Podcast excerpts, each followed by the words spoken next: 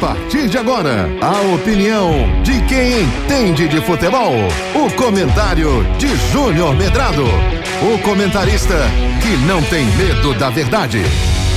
Júnior Medrado. Olá, olá, meus queridos amigos, muito bom dia. E começa neste fim de semana a maior competição regional de clubes. É a Copa do Nordeste, que tão esperada pelos clubes do Pernambuco, pelos clubes do Nordeste. Tamanha é a sua qualidade, tamanha é a receita que é empregada nessa competição e tamanha é, especificamente para Pernambuco, os resultados favoráveis, principalmente nos últimos anos. Oito jogos movimentam a primeira rodada, com Náutico e Botafogo nos aflitos, Fortaleza e América de Natal, Itabuna e CRB, 13 da Paraíba e River, Altos do Piauí e Vitória, Juazeirense e Ceará, ABC e Maranhão e Bahia Esporte.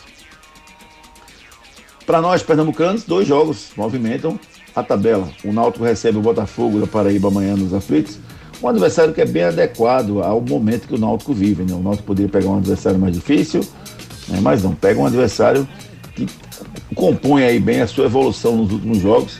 O Náutico pode sim vencer o Botafogo, porque não jogando dentro dos seus domínios.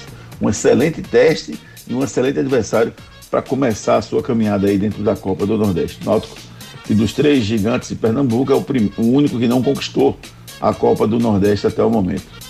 Já o esporte inicia sua caminhada pegando o Bahia fora de casa. Sem dúvida, muito mais difícil do que o, o Náutico, né? Pelo, pelo início, pelo momento que o esporte vive.